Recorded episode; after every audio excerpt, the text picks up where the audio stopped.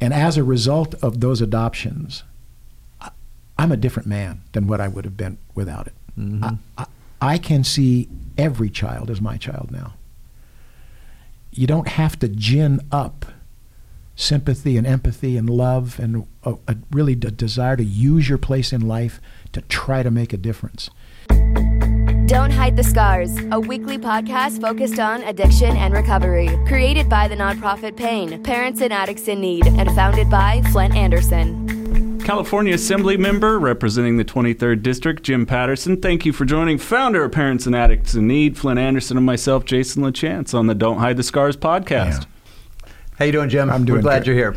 Doing good. Always, Flindt, to be with you is a, a real joy. You, you know, we have had a professional relationship for a long time, but also a personal relationship. Yes. And you have been instrumental in helping our family work through an addiction issue with one of our loved ones. It, it happens to everybody if you're not careful. Yeah. And the good news in all of this, Flindt, is uh, complete recovery. Uh, over a year and a half, maybe going on two years without any relapse.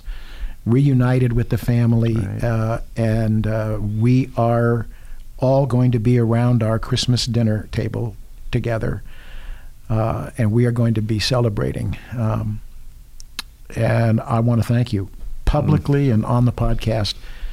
Uh, you, you know, I called you at a moment when we were in a very difficult circumstance where our, one, our loved one was uh, on the street, was uh, essentially homeless, was estranged from us and, and from the family. Uh, and uh, I didn't know exactly what to do, and I called you, and you answered the phone like that. We had a conversation, and I followed your advice. You know what? That ended up being the turning point. Yeah. It really did. I was tough as nails with him. Yes, you were. But I also was saying, you can be better than that, man. And there's a lot of people are going to help you do it. But you are about to lose everything you love. And uh, you show up on our f- front porch, uh, homeless, uh, and uh, no one set of clothes.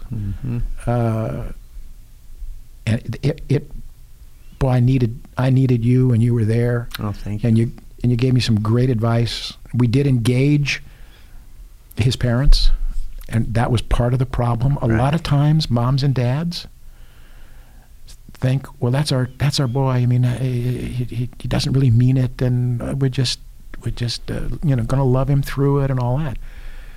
And um, as I mentioned to you, um, here their son has been weeks on the streets of Fresno, and they were at their vacation home. Right. And I called him up that night and I said, You get down here. Mm-hmm. You own this. This is your son. And they did. And there was a little bit of a wrestling match, but then they, they they did get him to the rehabilitation. He has gone through that. I think it's like two years now, something Yeah, like I that. think it is. I think it's two years. And um, I mean, talk about a Christmas gift. Right. Right. and that's one of the reasons that uh, I wanted to be with you today, and and and uh, to partly to say thank you, but also to say uh, your influence has really helped me as a member of the legislature. Uh, we've got a, uh fentanyl bill that we've introduced, and that's the Fentanyl Dealers Accountability Act. Maybe talk a little bit about that. Yes. Yeah. But also, there's a lot of activity, both by Democrats and Republicans up in Sacramento. I, I'm co-authoring a half a dozen bills on the, in the fentanyl space.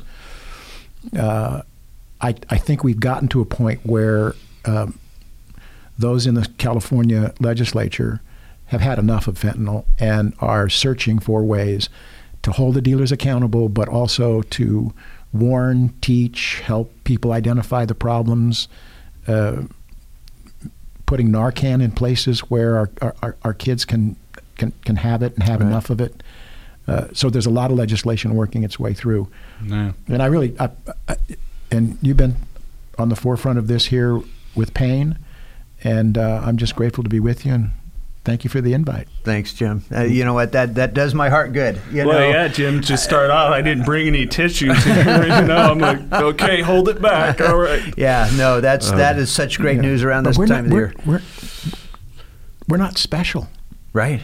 Yeah. We're typical. Typical. Yeah. yeah. this is how, how, how dangerous that a, this addiction is, and whether it's alcohol or, or opioids or, Yeah.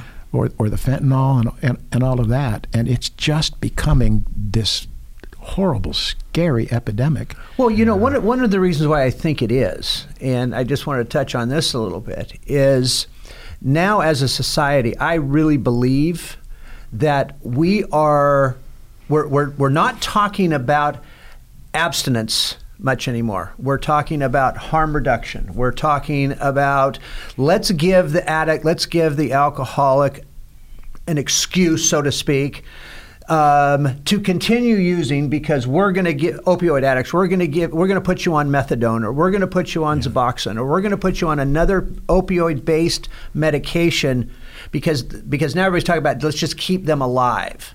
Right. And, and and I agree with that as far as keeping somebody alive, but there there ha- we cannot just continue to keep people on these other medications because they become addicted to those medications as as well. And so, it, as as a recovering addict, if you gave me that excuse to to to use that, I'm going to use both then.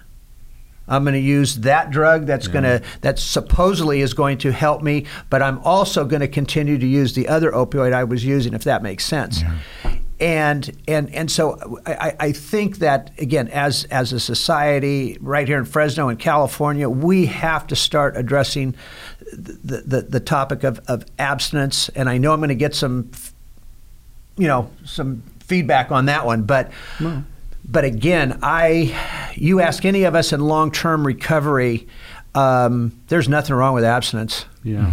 well, I think it's the as we bring up Jim often is the, you know, with what Flindt's saying, and and and yes, you know, we want to meet someone where they're at, but the ultimate desire is to get you unstrapped from anything. You know, Yes. like Flindt's talked about. If it's methadone, you can't travel. You know, and if you forgot it, you're you know you're extra in trouble so i think you know when we bring up that that we're both supporters of abstinence because i've done it you've done it it's successful is you know it's about living a life beyond your two blocks and if i wanted to stay in my two blocks i would have stayed in my addiction and i think that's a lot of maybe where people with us like you guys are heartless. No, no, no, no, No. We're not heartless. We want you to ultimately have a life. We Right. want you to build this life where all of a sudden, guess what I'm doing? I'm traveling to the Florida Keys for vacation. Yeah, I, Yeah, to me, it's uh, seeing it um, in, in close to home.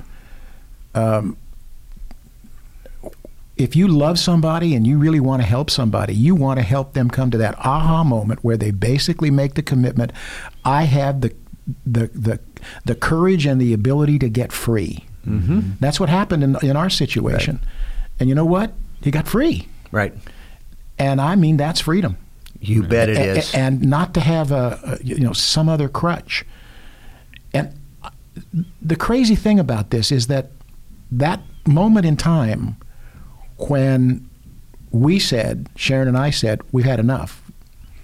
Uh, when uh, our, our our our family member that had was married still is said that's it I can't do this anymore Right. and so he s- started to strip away the excuse makers. Mm-hmm. And sometimes parents can be the biggest excuse maker, which basically is that's our boy. He's not like that. I mean, it's just somebody got to him, and you know, and, and we literally had to uh, emotionally and and verbally shake him by the shoulders and say, "Look what you're doing. You you're better than this. You can change this. Why don't?" And there's a whole army of folks that love you and around you. We're going to help you get through it. Right. And he resisted at first, and then he kind of fell backwards a, a little bit, and then finally, um, when he knew that if he didn't, if he didn't get free, if he didn't live up to what we knew he could be, that he was going to lose everything that he loved, Mm-hmm. and it shook him enough, and you know, today he's utterly a different person, Right. absolutely a different person. and and and that's why I have I have been on that on that bandwagon for so long. You know, as as as far as you, you, with, with with families saying, look, we, the addict, the alcoholic, we have to get to that point to where we know everything is going to be gone here in a matter of minutes if, if, if we don't make a change. Now, there are some people out there that did not make the change. And, and, and, and they're still out there. Not everybody dies from their addiction, by the way whether it's opioids, alcohol, it doesn't matter. That addiction can last 10 years, 15 years, 30 years, 40 years, and live in that mess yeah. for that entire time. That's why we're, we're such proponents of, of, of, families laying down that hard line and saying, look, this is it, because if you don't, we're not yeah. Yeah. anymore going going to, going to support you in your addiction. We will support you in your recovery. We will help you all the way down the line in your recovery, but we're not going to yeah. support you in your addiction. We chaos. also have found in our case that when our loved one made that change and held on to it for a good long period of time and was emotionally and psychologically and, and physically and frankly spiritually transformed, mm-hmm. changed. That's when we and uh, uh, our daughter, uh, when uh, our family, uh, when his family came around him when he when he came home successfully and they reunited, and we were all there. Mm-hmm. We welcomed him Sure. As, as if he as if he was the prodigal son. Right. We rejoiced. We had dinner Right. together. We you know we killed a fatted calf. Right. We- uh, and I as much as you hold them to this high standard, and and you are relentless in. I, I don't like necessarily the word shaming, but you got to bring them to some realization of the mirror. Look at what look in the mirror. Yeah. But when they have demonstrated it, then I think uh, you cheer them on. You're around Of course. You're, you're, you're grateful. You're, they- they're not they're not isolated anymore. And we're not we're not thinking, you know, where is he today? Um, we know he's at work. He's at home. He's taking the kids to school. Right? He is utterly changed. Um, and so, you know, sometimes people ask, uh, you know, what advice do I have? Well, I think I've given it. Yeah. Which basically says if you love them enough in the beginning, hold them to this high standard of what you know they can be. When they were sober, they were good people. Right. But boy, when that stuff got a hold of them, Oh. my God, they turned into, and I, I just you wonder why. And I also think that there there are psychological issues that are undercurrents in all of this as well, right? Self-esteem issues, right? And so what? So what are we doing? We're building his self-esteem up Right. because he has demonstrated that he has made that change. Right. And he has purposefully um, stayed in jobs that take uh, advantage of his culinary expertise. But it ain't anywhere near a bar. It's Mm-hmm. Right. nowhere near the alcohol. Right. He's preparing and working in a field that he enjoys. He's doing it well. Uh, has a good job here locally. Um, and you know, I think he has really straightened up. I really Yeah. do. And Yeah. I, I, and I, look, I, we're gonna now. Now it is.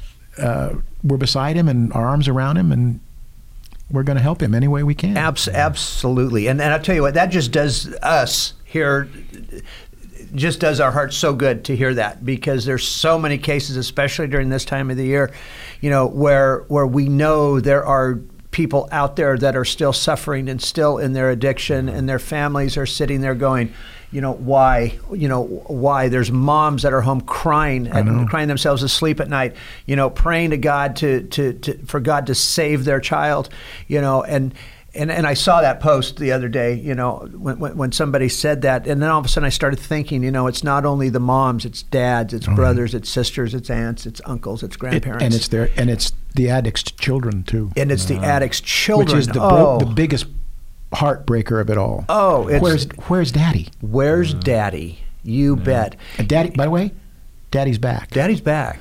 And was it last night or the night before? Yeah, we had we we uh, our, our grandkids and our kids live like 20 minutes from each other and 10 minutes away from us, and also ev- regularly we have the uh, the two little ones uh, over for a sleepover, and they were there, and um,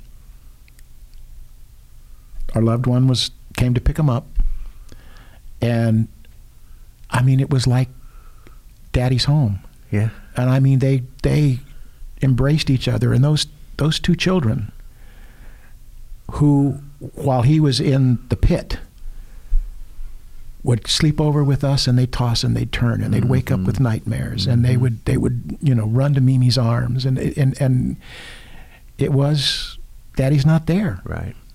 and there's and and my daughter was wise enough to tell the kids the truth Mm-hmm. and they knew that daddy was sick Right. and they knew that it was with alcohol Right. and to see him now on our front porch and those little kids are just running into his arms Yeah. and he is running he's come down on on it on his one knee and Yeah.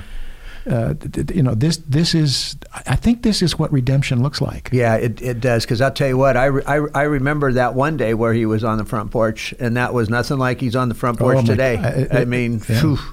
That, I think that was the stunning thing because I have Yeah. I have that night seared in my Oh, I memory because Yeah, it right. it was a tough decision to basically try in in in as forceful a way as I knew how to have him recognize the consequences of the state he is in right now. Mm-hmm. But then I said, "But you're better than that. You know that. Mm-hmm. You're better than that. What? Why? Why can't you find the good person in you and stand up and and not lean on that that this junk? Look what it's done to you. You're on the street. He was in soiled clothes. soil clothes, yeah. Oh, yeah. And I just, you know, you, you and, and so you say, I, if I can be an encouragement to anybody uh, uh, that may be in a similar circumstance, you are a great asset, Thank you. a great counselor. Um, reach out to pain, uh, but also understand that the loved ones around have a heavy responsibility Mm-hmm. to to be the um, actualizers of answered prayer. Mm-hmm. I mean, you know, I mean, um, God doesn't come down and burn a bush in their in their front yard, right? what does He do? I've never seen him do it. Right. Me neither. Exactly. But what does He do? He puts that love in our hearts. He says to me and to Sharon and to others, "You're my hands. You're my heart. You're my voice. You're my you're my peace. You're my redemption. Now go be the person you want to be and you say you are. In these tough times, people around addicts have the opportunity to reflect and demonstrate the goodness of who they are and how different they are from the reflection that that is in this person in, in the Right. addiction and have an aspiration I, I, I- I was hoping at some point you know our loved one would be would, would be thinking I, I want to be like Jim Mm-hmm. right? Or I want to be like Sharon. Mm-hmm. Um, for the sake of my kids, I've got to figure this out. Well, you know, I've I've always said And thank this. God he's, he has. Yeah, yeah. But I've, I've always said this about us, the addict and the alcoholic. When, when yes, we have to do it for ourselves. There's, there's no question about that. But when we get clean for others, and particularly our, our families and our, our kids, our in-laws, our, mm-hmm. our, our own parents, it has a tendency to really heal our hearts faster. Yes. I, I, I, I firmly, Absolutely. I firmly believe that. You know, me, me looking looking back and the wreckage that I caused with, with, with my family. You know, and when I got finally got clean that last time in 2001, man, my my boys' pictures were right there, and I mean that picture in my brain. You know that that I needed to. I'm doing it for me, but I also needed to do it for them because I didn't want them going through the rest of their life knowing that their dad possibly died from an overdose. Or, or you know, or wound up on the street somewhere. And just one, wasn't yeah, to do it. one, one other important uh, fact in all of this that gives us such confidence that he's serious about it. He will not miss an opportunity uh, to be a witness for uh, uh, others to be able to uh, hear his story. I mean, he's he's helping out with the with the, the program. He he, he Right. gives speeches and, and, and he's on Zooms with addicts and That's fantastic. And, and and to watch him prepare to write notes yeah.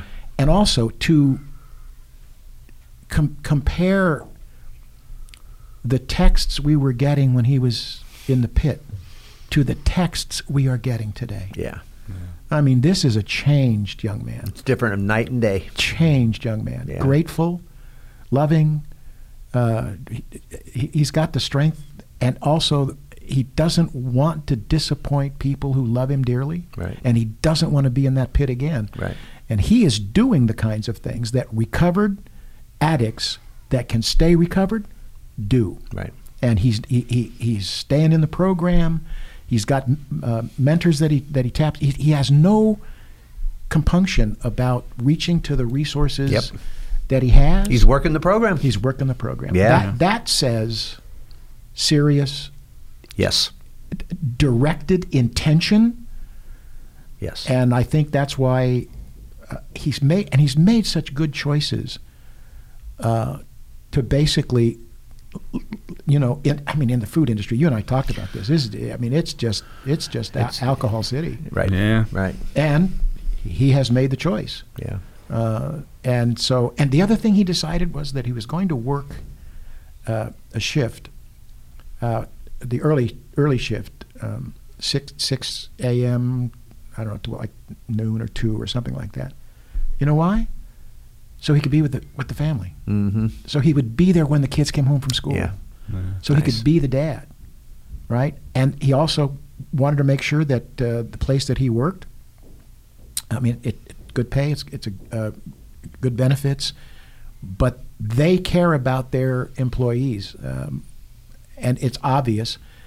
And so he also has, uh, you know, the opportunity to uh, have time with his kids when his kids need him, Mhm. and that was a choice that he made. Right. But you know that means six o'clock in the morning. He's up at five, and, and he's going doing his thing. Uh, but you know, Lindsay, she's up, Right. Uh, and um, you know, she she. Interesting thing with Lindsay is she's she's a mom and Yeah. a stay-at-home mom, but also she has found a a place. Uh, uh, she's also cordon bleu trained, and um, she writes for a very large uh, food blog. New Perceptions North, the premier drug and alcohol treatment and recovery center in Central California. A full continuum of medically supervised, top quality care with programs for detox, inpatient residential treatment with dual diagnosis, intensive outpatient treatment, sober living, support groups, and more. With 50 plus years of combined experience and sobriety, Flindt Andersen and Thelma Gatlin Wilson provide adult men and women with the highest caliber of professional health care, treating each client with compassion and respect and a safe, comfortable environment. To begin the process of recovery, to proudly create and sustain a life without addiction, call 559 978 1507 or visit newperceptionsnorth.com. to see uh, you know your children um, grow up, go through the tough times, find themselves, lean into their faith, and lean into the people that love them, and then to watch them come through it, Mm-hmm. and to watch a victory happening. I can't tell you. So I guess what I'm saying is to those viewing and watching, if if, you're in our a situation like this, there's help at pain. Yep. And there is every reason to believe that if you listen to the professionals and you listen to those who've gone through it and you heed their advice and be a part of getting them out of that pit and standing up on their own two feet and instead of always dragging themselves through life, they're looking up. Yeah. Their shoulders are back. They understand they got through this and they won it. I really believe that our loved one in this instance can face all kinds of other challenges because he faced this one down and he learned how to get through it. Mm-hmm. And I just I appreciate. It all began with that phone call in like in the middle of the night, Yeah. Um, thank you. and um, Glad glad You- glad I could help. you were you were you were a lifesaver, at, and I didn't. You know, I was at. What do I do? Right. What do I do? I'm angry. Right. The police were at, at in the front. right. Okay. Yeah, I But I, remember. I, what I wanted to do was to be what I, what he needed, and what I could provide, and you helped me write that script, my friend. Well, thank you. Yeah. My my I'm my pleasure. I just love that story. I Well, I'm going to change the direction here, Mr. Patterson, because I, I always love the analogy of the great white shark in Amityville, you know, Jaws. Uh, I look at you as a sheriff or a Chief Brody here in this situation because you've been through it, you see it, you've identified it. Maybe like much like Flindt, people weren't listening, but now with the position that you're in and, and getting legislation going, how do you how do you feel with the work that you're doing to help others that maybe don't have the same situation as your loved one to have support around it and how Yeah, I- you know the impact? Our our um, our children are adopted, all 3 Uh, and you know, people have asked, well, we were married for ten years. We had some fertility issues, and um, and then BJ came. Uh, uh, he's Vietnamese. He, he uh, was orphaned in Vietnam, and then uh, Jason's our middle son, who, who was from a 16-year-old birth mother. Lindsay from a 37-year-old birth mother. And as a result of those adoptions, I- I'm a different man than what I would have been without it. Mm-hmm. I, I, I can see every child as my child now. You don't have to gin up sympathy and empathy and love and a, a really d- desire to use your place in life to try to make a difference. This comes naturally to me. It's kind of like I'm I'm their dad. I mean that that has compelled me to do some fentanyl legislation we can talk about in a minute, but also we you know we, we we've got the uh, this fentanyl program that we passed and and Fresno County is doing a great job and that is the example of how to do this in six other areas in the state of California.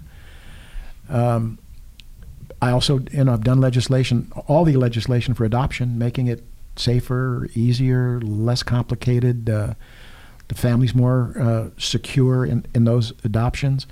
But also, I, I, I've done legislation that really helps survivors from sex trafficking clear records that are keeping them from their new life. Right. It's called vacatur. That came into effect a year ago this January, and the governor signed it, passed. Our office has been involved in helping uh, the survivors uh, get pro bono lawyers because now what can happen because of the law, the courts have to adjudicate their vacatur in, in 90 days. Used to be, it could go on years, right? They got to adjudicate it in 90 days, and then when they're vacated, it comes off their record, and the courts are obligated then to, to get that information out to all of the reporting agencies and all that so the record gets cleared. Um, that, you know, I just think, I- look, I'm, I'm in the minority up there. I, I, I don't make any bones about it. Um, and yet, I think I think uh, I think the Lord has helped us find a niche, a place, um, and to use the seat in ways that uh, maybe are helping those that uh,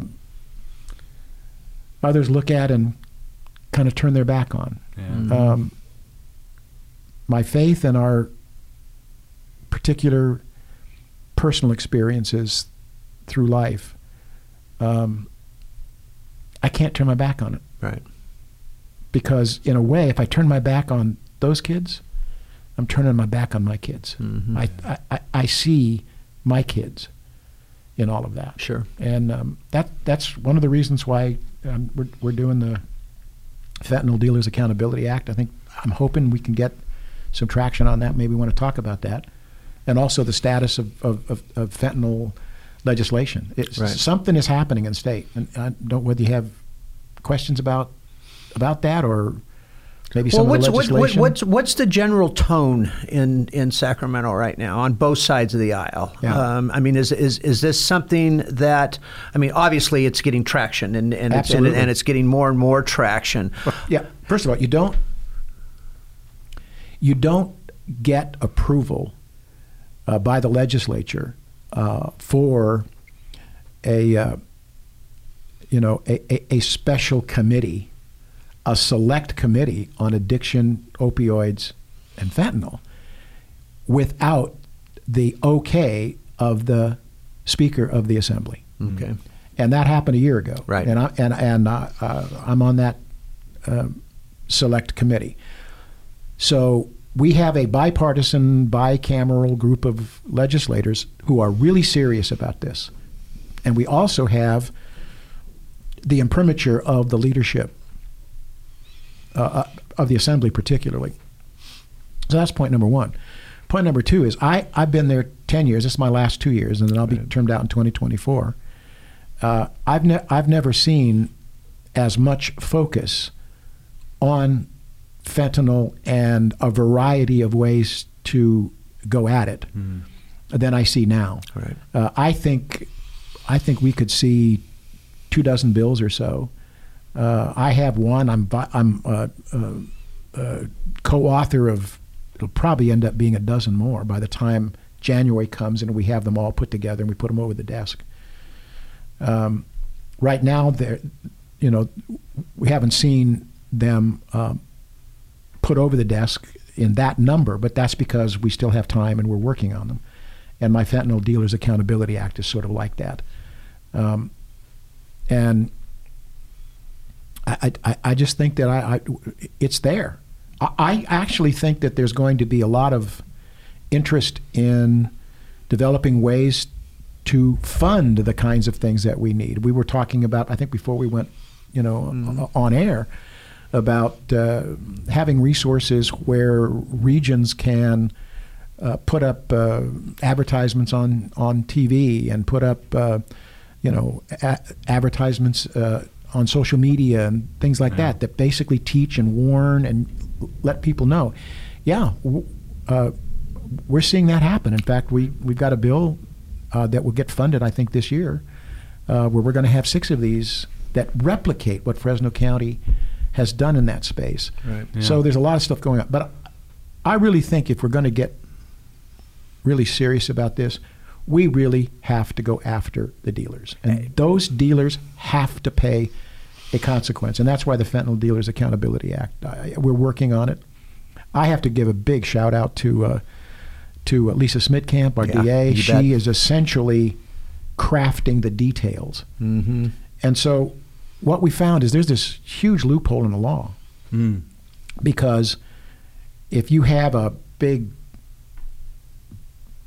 bag full of uh, of uh, heroin, for example, Mm-hmm. um, you got this big killing factor, and that be- that's a fen- uh, that that's a, a felony. Right. The problem is you could have 1,200 pills, and it, it won't get to the weight necessary to move it from misdemeanor Right. Right. to a felony. Right. That's what our bill will do. Right. It, we're, we're trying to rationalize the uh, that there's a public safety uh, history with uh, heroin and those kinds of things, where if you've got enough weight, it, it, enough of it, well, we're we're so Lisa and her uh, office, they're, they're the last piece of this is to rationalize that so that we can say that the heroin as a felony with its kill capacity and the fentanyl kill capacity are equal. Right. And then we can make that a felony. And why I think that has the possibility is because, and Lisa has said this to us as we've worked through, the atmosphere in Sacramento will not allow us to, to put the casual user uh, from a, a user periodically, they get caught with a little bit on them, and they have a felony. Well, that's not what's going to happen here. Right. The interesting thing is that uh, dealers uh, and and the cartels and all of that, uh, they, you know, they have tons of this stuff, and if we can get the weight down right to where a little teeny gram has this kill capacity and it's sort of equal to this big lethal dosage of heroin, we're not going to touch the user because the user isn't going to have enough to even get to that because it, it, they don't even know they they're ingesting it half the time. And so I think we've got a space here where we can say to those social justice types, and there's a lot of them up in Sacramento, we understand, but that's why we're moving it in this direction.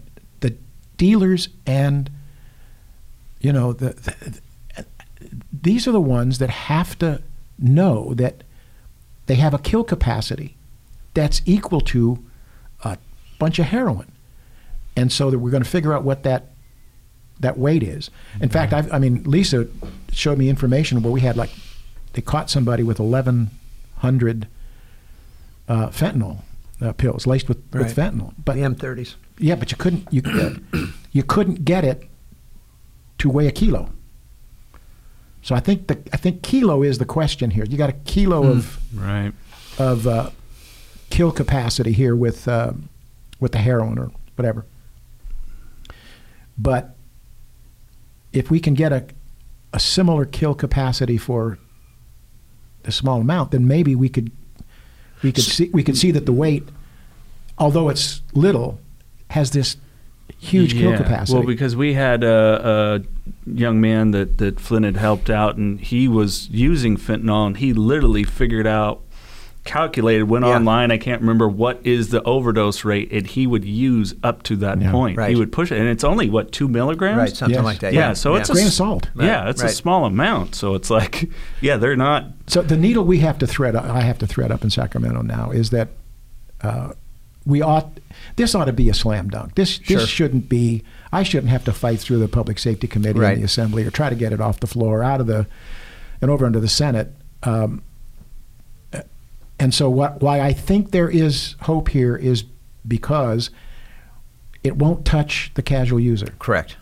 because they can't possibly have in their possession enough to get to the weight of you know two three thousand pills. Sure. So we're waiting for the final draft language from Lisa's office because they're kind of the experts in all of this, and then we'll put this over the over the desk uh, in Right. January, and we'll see what happens. Yeah. My message to the ruling party as we go through that is we're not doing anything different than holding fentanyl dealers accountable like we're holding uh, uh, the uh, heroin dealers accountable. The the kill capacity is, but we we got to bring the weight down so that the kill capacity is recognized as substantial enough to be similar to what the heroin can do.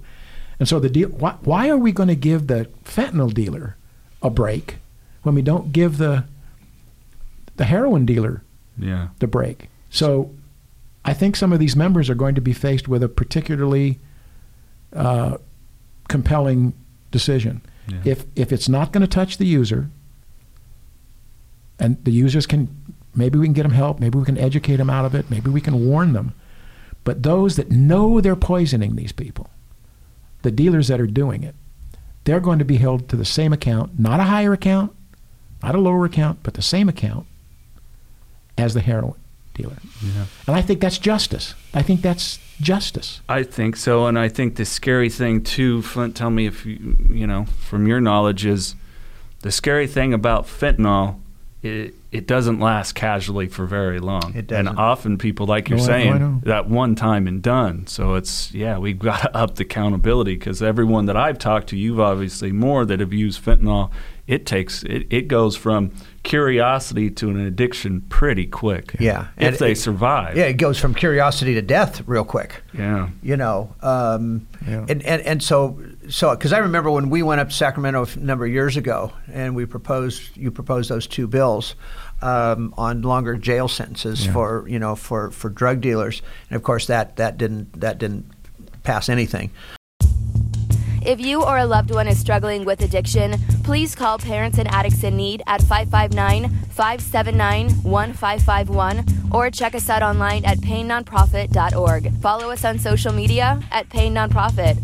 Please subscribe to the podcast and share with others wherever you get podcasts and on YouTube.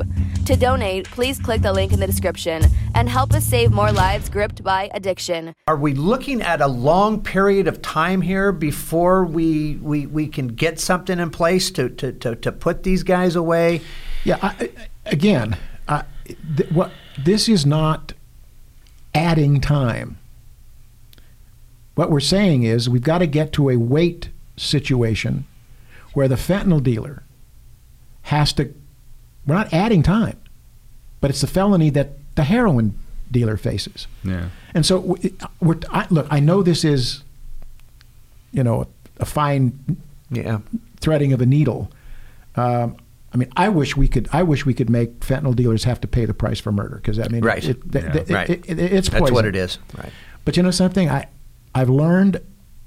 You know, I'd if I can get two thirds of the loaf, half the loaf, I'm making some progress. Sure. Yeah. And so, the unintended value here for the ones that don't want to give anybody, you know, a longer sentence, is that we're not we're not making it a longer sentence. We're not making it more more a longer sentence for the her- heroin dealer.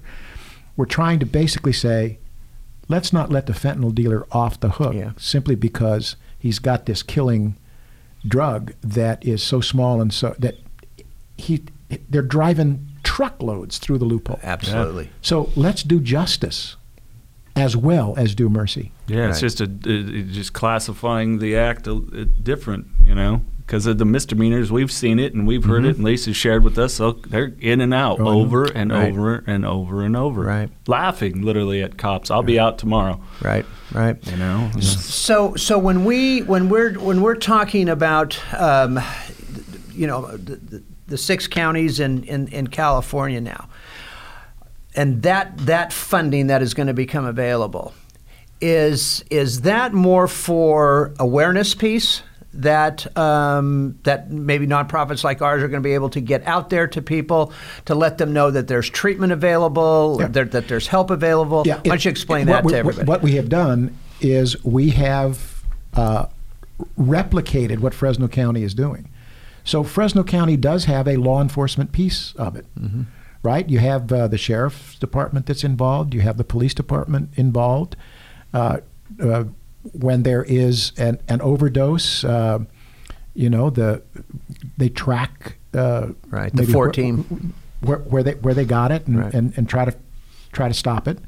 So the money can be used for enforcement. It can be used for information. It can be u- used for media, uh, and it, it it will basically be five hundred thousand um, dollars annually for six of them. It's got a three million dollar price tag. Um, and the next step is the law was signed, and now the governor has the responsibility to recognize that and, and place it in, in his budget. We, we hope that we will see that. Um, I, and I think they will. I serve on the large budget committee, um, and so we'll, we'll have a, a good idea of whether or not it's there or whether we're going to have to ask for a budget augmentation. We'll see. But in the atmosphere that's up in Sacramento right now, I really think that uh, I really think that three three million dollars it, it's budget dust for the It- state of it- California. it is. but yeah. half a million dollars a year goes a long way to seeing to it that Fresno County uh, can have the resources rather than having to spend them out of the county budget or the police department budget or, or other places. So it offsets some of that. So we're I- I think we're going to do do okay with it. Uh, but I think the at- atmospherics in Sacramento with fentanyl really changed.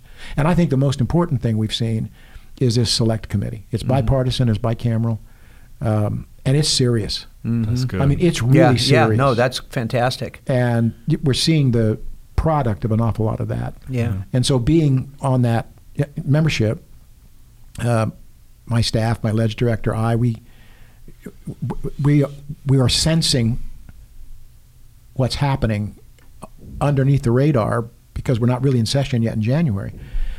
I talked to my ledge director yesterday. I mean, we think there could be 20, 25 bills that, in one way or another, touch fentanyl. Right. Um, now, my guess is a lot of them will be common to each other, Right. which means there'll be some consolidation over time, right? So, well, you know, I, I consolidated one of my bills um, last session with another member's bill. I think it was the catalytic converter stuff that we were going after. Why? Because my bill was similar to, to his bill, and we put them together Sure. and we became joint authors. That's kind of the way things are going to work up there. I think on the fentanyl um, as well. But I think we're I think we're as serious as can be. Well, I think this, and, and, and I'm going to bring this up because this is where we have to get more serious. And that is with, with all these bills. I'm hoping there is there is something because we have to be able to get out to our citizens where they can go for help and and where they can go for treatment. In all of this awareness piece that we're that we're doing everywhere, we're not letting th- the citizens of the state of California know where they can go. Now, we, we uh, I'm going to back it up just a hair. We do s- tell folks you can call Fresno County Behavioral Health. Jim, that's not treatment. That is a, and, and I love Fresno County Behavioral Health. But when when somebody calls there, they're put on hold. You're not guaranteed that somebody's actually going to even pick up the phone. Mm-hmm. They do not know where to refer people to other than one or two local county run programs that may or may not be able to help them because they are so full Yeah. all all the time. Yeah. The one thing we are again I'm going to repeat myself. The one thing we are not doing is we are not giving people the adequate information on where to go to get treatment because the counties no matter if it's Fresno County, Stanislaus County, Monterey, wh- wh- wherever it is, they do not want to partner with private treatment facilities. And it's the private treatment absolutely. facilities that are going to make more of an impact on our communities Yeah. than the county run programs. Yeah, I agree with you. Um, I don't know. I uh, you know I I a couple weeks back on KMJ I made an announcement about what I'm going to do when I come home, Right. which is run for board of supervisors Right. in the in the for the seat in which I've lived for you know ever Right. 40 years. And part of the reason is exactly what you've just outlined here. Mm-hmm. I believe that the years I've spent in the legislature, because the counties are sort of this sub organization of the state. And so, transportation, I, I, I have resources, I have connections, I have relationships uh, with healthcare, uh, with hospitals, um, you know, with uh, um, public safety, right? I mean, they're- Mhm. they're- and, and the county uh, has lots of options, and and so one of the reasons that I announced is because of things like this. Right. I can bring a perspective, eight years as mayor and 12 years in the legislature, that says, imagine what we could do if. Yeah. I don't, int- if I get elected, I don't intend to go in and point fingers. Right. I intend to go in and put my arm around these other members. And by the way, they're all my friends. Mm-hmm. Uh, and, and and to say, imagine what we could do if. How about if we? And so I think I could be in a position in the county to bring folks like you in and to have them talk with you or suggest how we could inform the CAO about the, the private organizations Right. that do this. Why wouldn't you want, as a county, to hand off that kind of work Yeah. to those who do it well so that you could be in, able to have, with limited resources and staffing, opportunities in other areas that may not have as much a connection with the quality of care and information and all that in the private sector. Right. Mm-hmm. So I'm a firm believer that when you have government touch it, all of the idiosyncrasies of politics and governance and who who gets it and who doesn't uh, turns it into a, a, a wrestling match of interests. Absolutely. that, that's not that doesn't get help to anybody. No. And so I I believe that uh, the years in the mayor's office, the years up in Sacramento, blend together to have not only experience in areas like this, but um, thoughtful consideration of what might be. Right. Um, I'm a I'm a Reagan Republican. Yep, that's I'm a Reagan Republican. Why?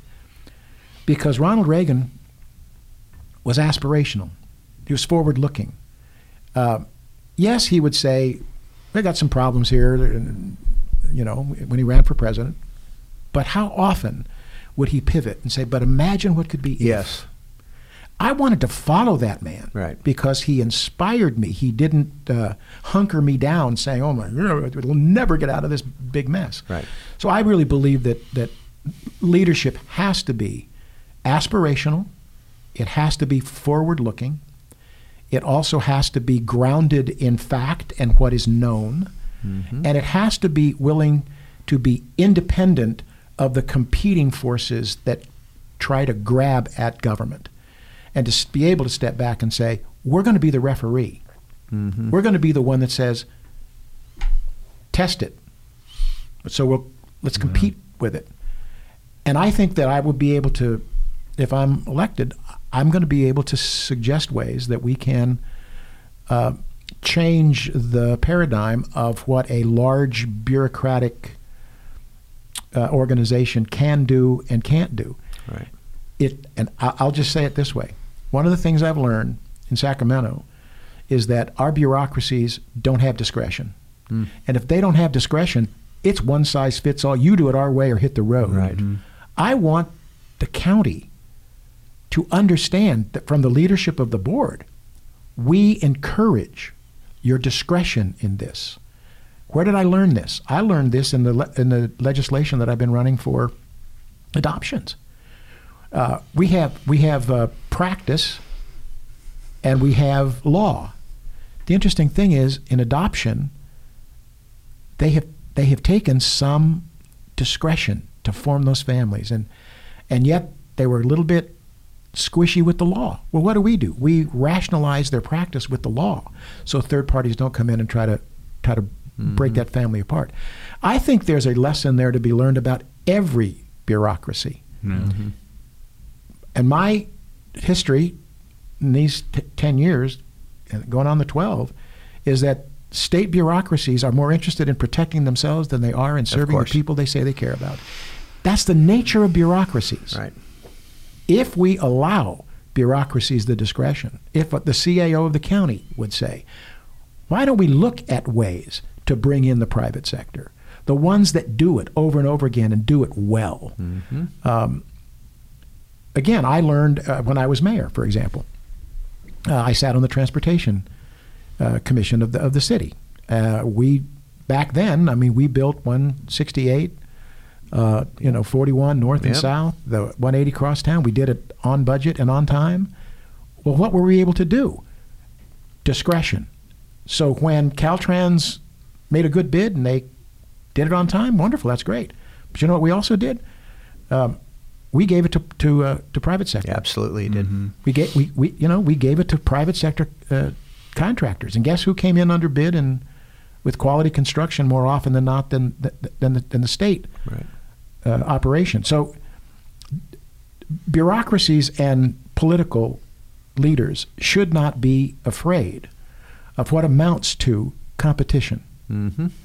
Uh, I agree. it, it, it it's it's the best way for good people who do it well to be tested and then rewarded. Right. Yeah. And I think that in some of these areas, with with respect to transportation, I think the county could be using the Bechtels or some of these others. Uh, I think when, when you come to to th- this area, uh, PAIN ought to be at the forefront uh, in this. Um, and so I think that that's one of the reasons I've thought, you know what, the next phase is to take the experience from Sacramento, bring it home, Right. and apply it to the county because there is so much overlap and, and interconnectedness between how the county does things and what the state requires it to do.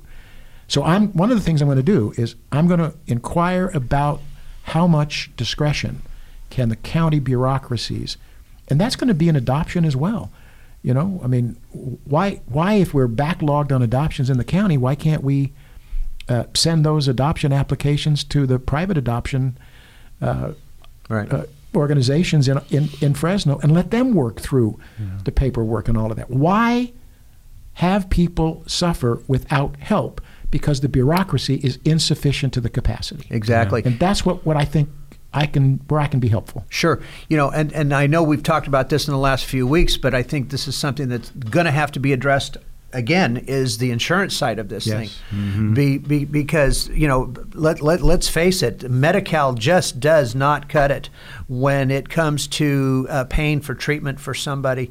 Um, the, the, the, the, private insurance companies out there, um, they, they are actually almost no help in, in this because now they're cutting down the time that they're allowing people to be in treatment when we all know especially with opioid addicts but but alcoholics as well Absolutely. and meth addicts that they need more time in treatment and so we're we're we're, we're, we're just it's almost like we're fighting a losing battle here because we we we want to give people Yeah. the correct amount of time. We want to be able to help them, but privately, our hands are tied because we have to still keep our doors open, and we Mm. can't do that unless we get some help from. Well, you know, you know, we've talked about it. I'm on your side. We're going to be. Right. Uh, Ian is is Right. looking at ways. Yep. Um, um, you know, we'll we'll see um, how that can happen. Right. And again, um, you know, I I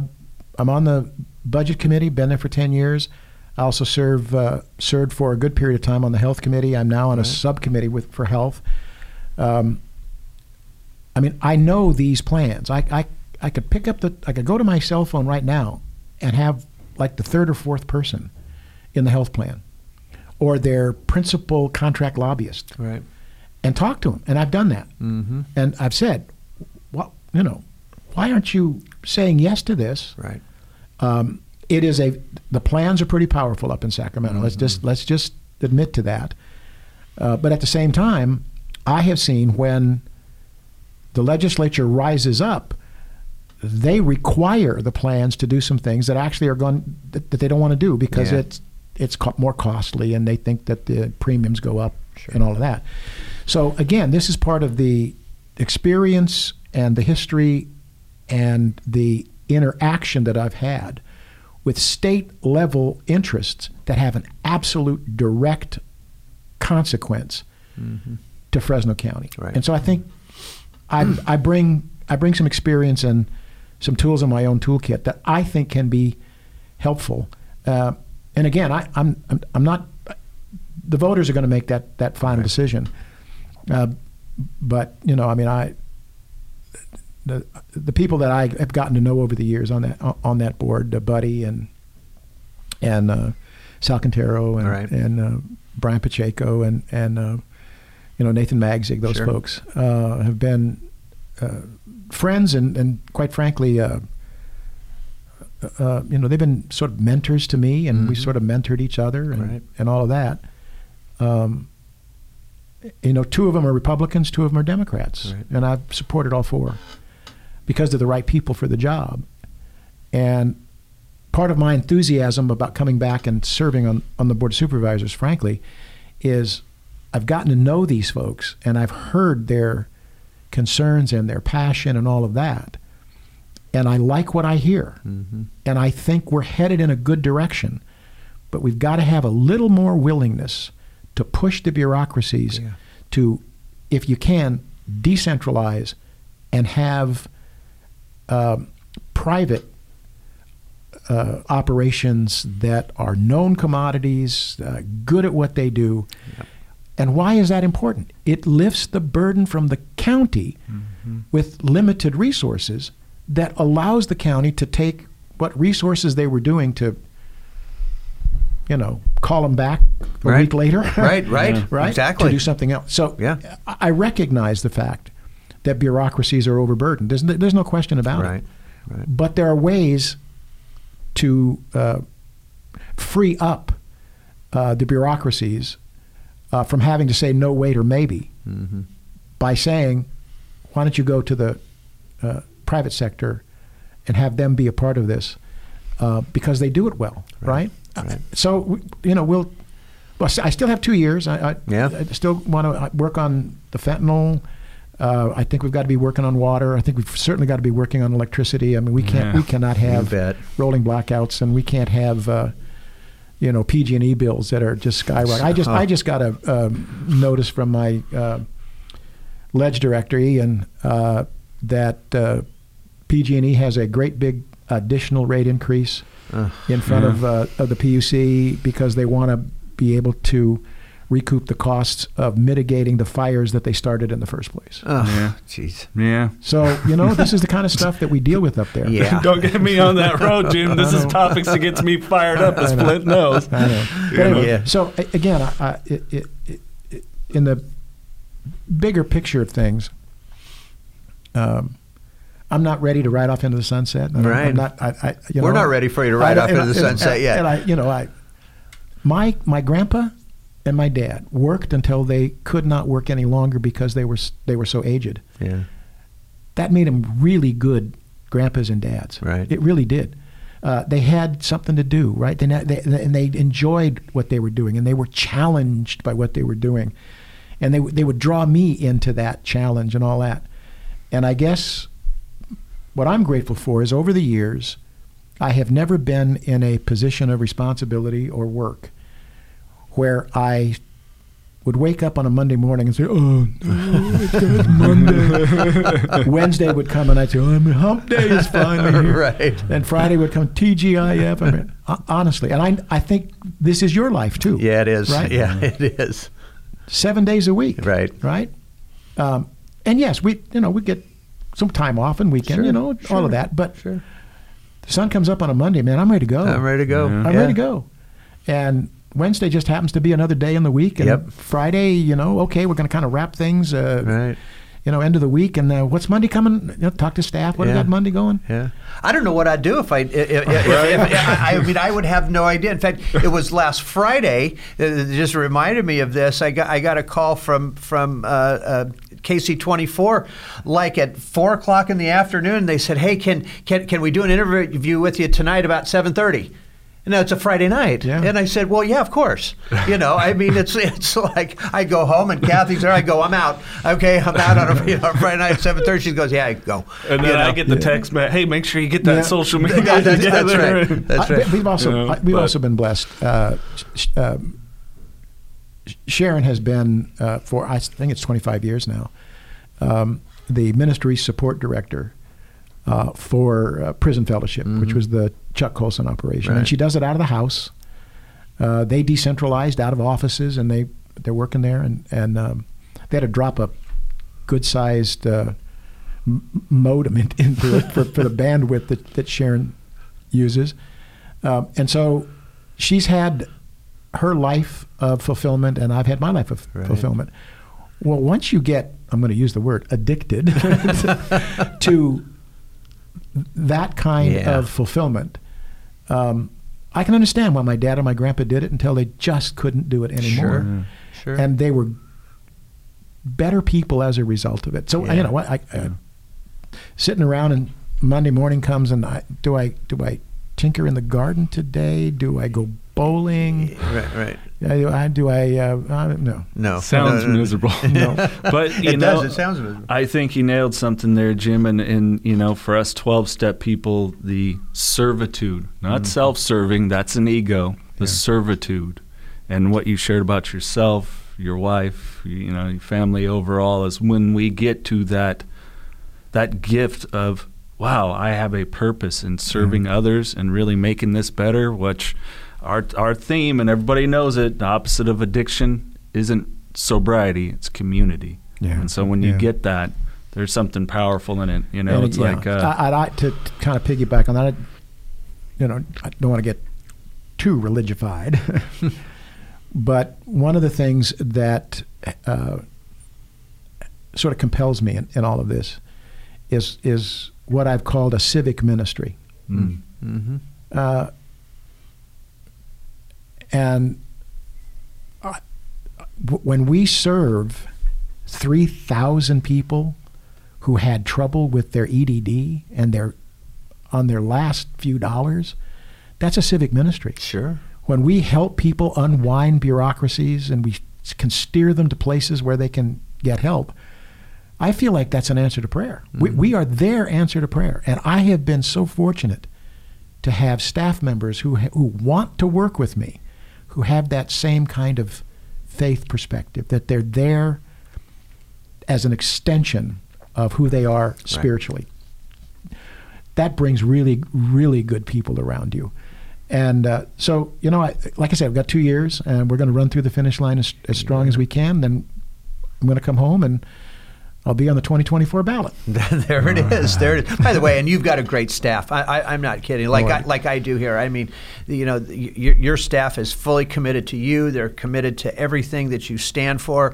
Uh, I, I, I, I know them, and I and I just think the world of them. I, I, well, again, we what we've tried to do is, unlike most politicians, I, we've built an operation, we built a staff, and we built service that isn't about me. yeah. and I've called it different by design. Yes, I am, you know, the heart and soul and the face and the person, but I can't do it without Right. a whole group of people. Uh, and I've been fortunate enough to, to have them. And we do things very differently.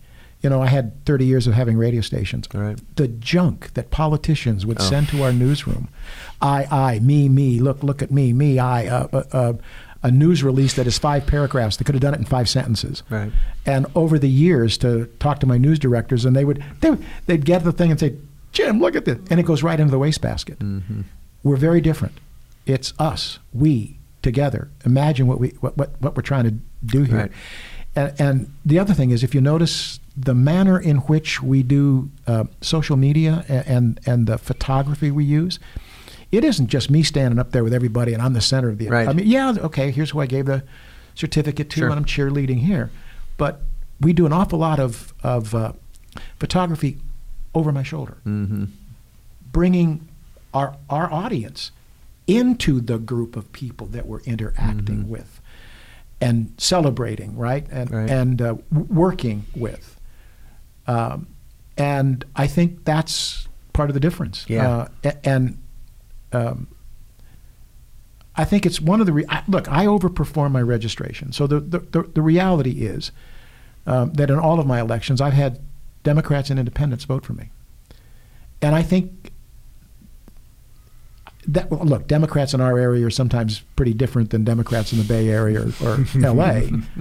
Uh, for example, I mean, uh, Brian Pacheco's a Democrat. He's he is just he's my dear friend, Right. and I've supported him every time he got elected. I've I've, I've given him money, Um but he is he is a a uh, he's a what I would say is a JFK Democrat. Yeah, Okay. sure. I'm a Reagan Republican. You know, there was a time when JFK Democrats and Reagan Republicans got along Yeah. Yeah. and did a lot of good stuff together. Now those those days seem to be they're gone. seem to be gone.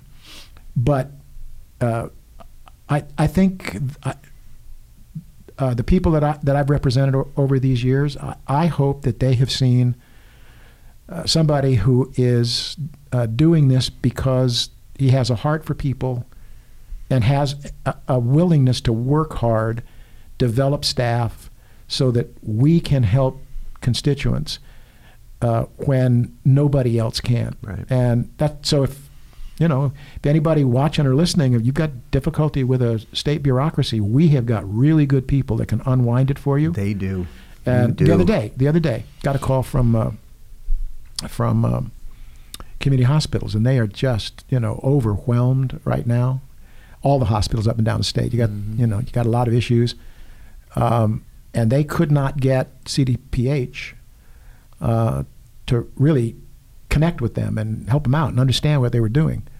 Uh, my office, on my behalf, uh, called CDPH and said, "Look, we got a, we got an issue here." I think the next day or the day after, CDPH was in town and they were visiting uh, community hospital and trying to understand their staff shortages and what, if anything, the state could do.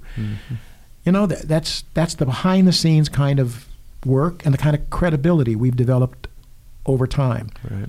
Um, and so when CDPH calls, they my office is familiar to the bureaucracies up and down the state. uh, and they know that I'm serious about it. And you better help, or you might have a call from the Sacramento Bee asking why not. you learn to use the levers. Yes, you do. You Yes, learn you to do. use the levers, and Right. and it, and it's not for me. Right. Those levers are there for me to use for people who have been caught up in circumstances Yeah. uh, where the bureaucracies have have failed them. Right. And uh, and so you know I I'll take all that experience and you know we'll ask the voters. Do you want me to stay around, or you want to retire me? So Right. Uh, there it is. we'll see. We're, we're, we're going to want you here. That's We'll for see, sure. yeah. We're going to want you here. Mr. Andersen. Well, Jim, as always, thank you. You know what? You are truly a dear friend, and and and and the things that you do and have done for for not only this community but the state is is is amazing. You are a man of character. Thank you. Like I've n- seriously one of the finest men I know. Of, of, of character, and and I appreciate you. I appreciate you. taking the time and and all the do it. things your staff has done for us, Yeah. and uh, it, it, it's just awesome the, what, what you do. And my friend, thank you so Well- much. I appreciate you. Flindt, we found each other at a time when we both needed each other. Yeah, yeah, yeah. And, and if I helped you, I hope you know you helped me and you I helped do. my loved ones. I do. Thank you, my friend. That, that's a that's a gift that uh, you know we'll treasure forever. You bet. And I Thank you. appreciate you, my friend. Thank you, sir. Good to be Appreciate with you. Thank you. And thank you, of course, for listening on Apple Podcast, uh, Spotify, or on YouTube. And don't forget, if you want to get involved with Pain or find out more about our services, of course, we do provide Narcan free training for organizations here in the Fresno area. Uh, go to painnonprofit.org. If you or a loved one is struggling with addiction, please call Parents and Addicts in Need at 559 579 1551 or check us out online at painnonprofit.org. Follow us on social media at Pain Nonprofit. Please subscribe to the podcast and share with others wherever you get podcasts and on YouTube. To donate, please click the link in the description and help us save more lives gripped by addiction. This podcast contains the views and opinions of hosts and their guests to the show. The content here should not be taken as medical advice. The content here is for informational purposes only. And because each person is sharing their unique perspective, please consult your healthcare professional for any medical questions. Views and opinions expressed in the podcast and website are our own and do not represent that of our places of work. While we make every effort to ensure that the information we are sharing is accurate, we welcome any comments, suggestions, or correction of errors. Privacy is of the utmost importance to us. For those wishing anonymity, people, places, and scenarios mentioned in the podcast have been changed to protect confidentiality at the request of certain guests. This website or podcast should not be used in any legal capacity whatsoever, including but not limited to establishing standard of care in a legal sense or as a basis for expert witness testimony. No guarantee is given regarding the accuracy of any statements or opinions made on the podcast or website. In no way does listening, reading, emailing, or interacting on social media with our content establish a doctor patient relationship. If you find any errors in any of the content of this podcast or blogs, please send a message through the contact page.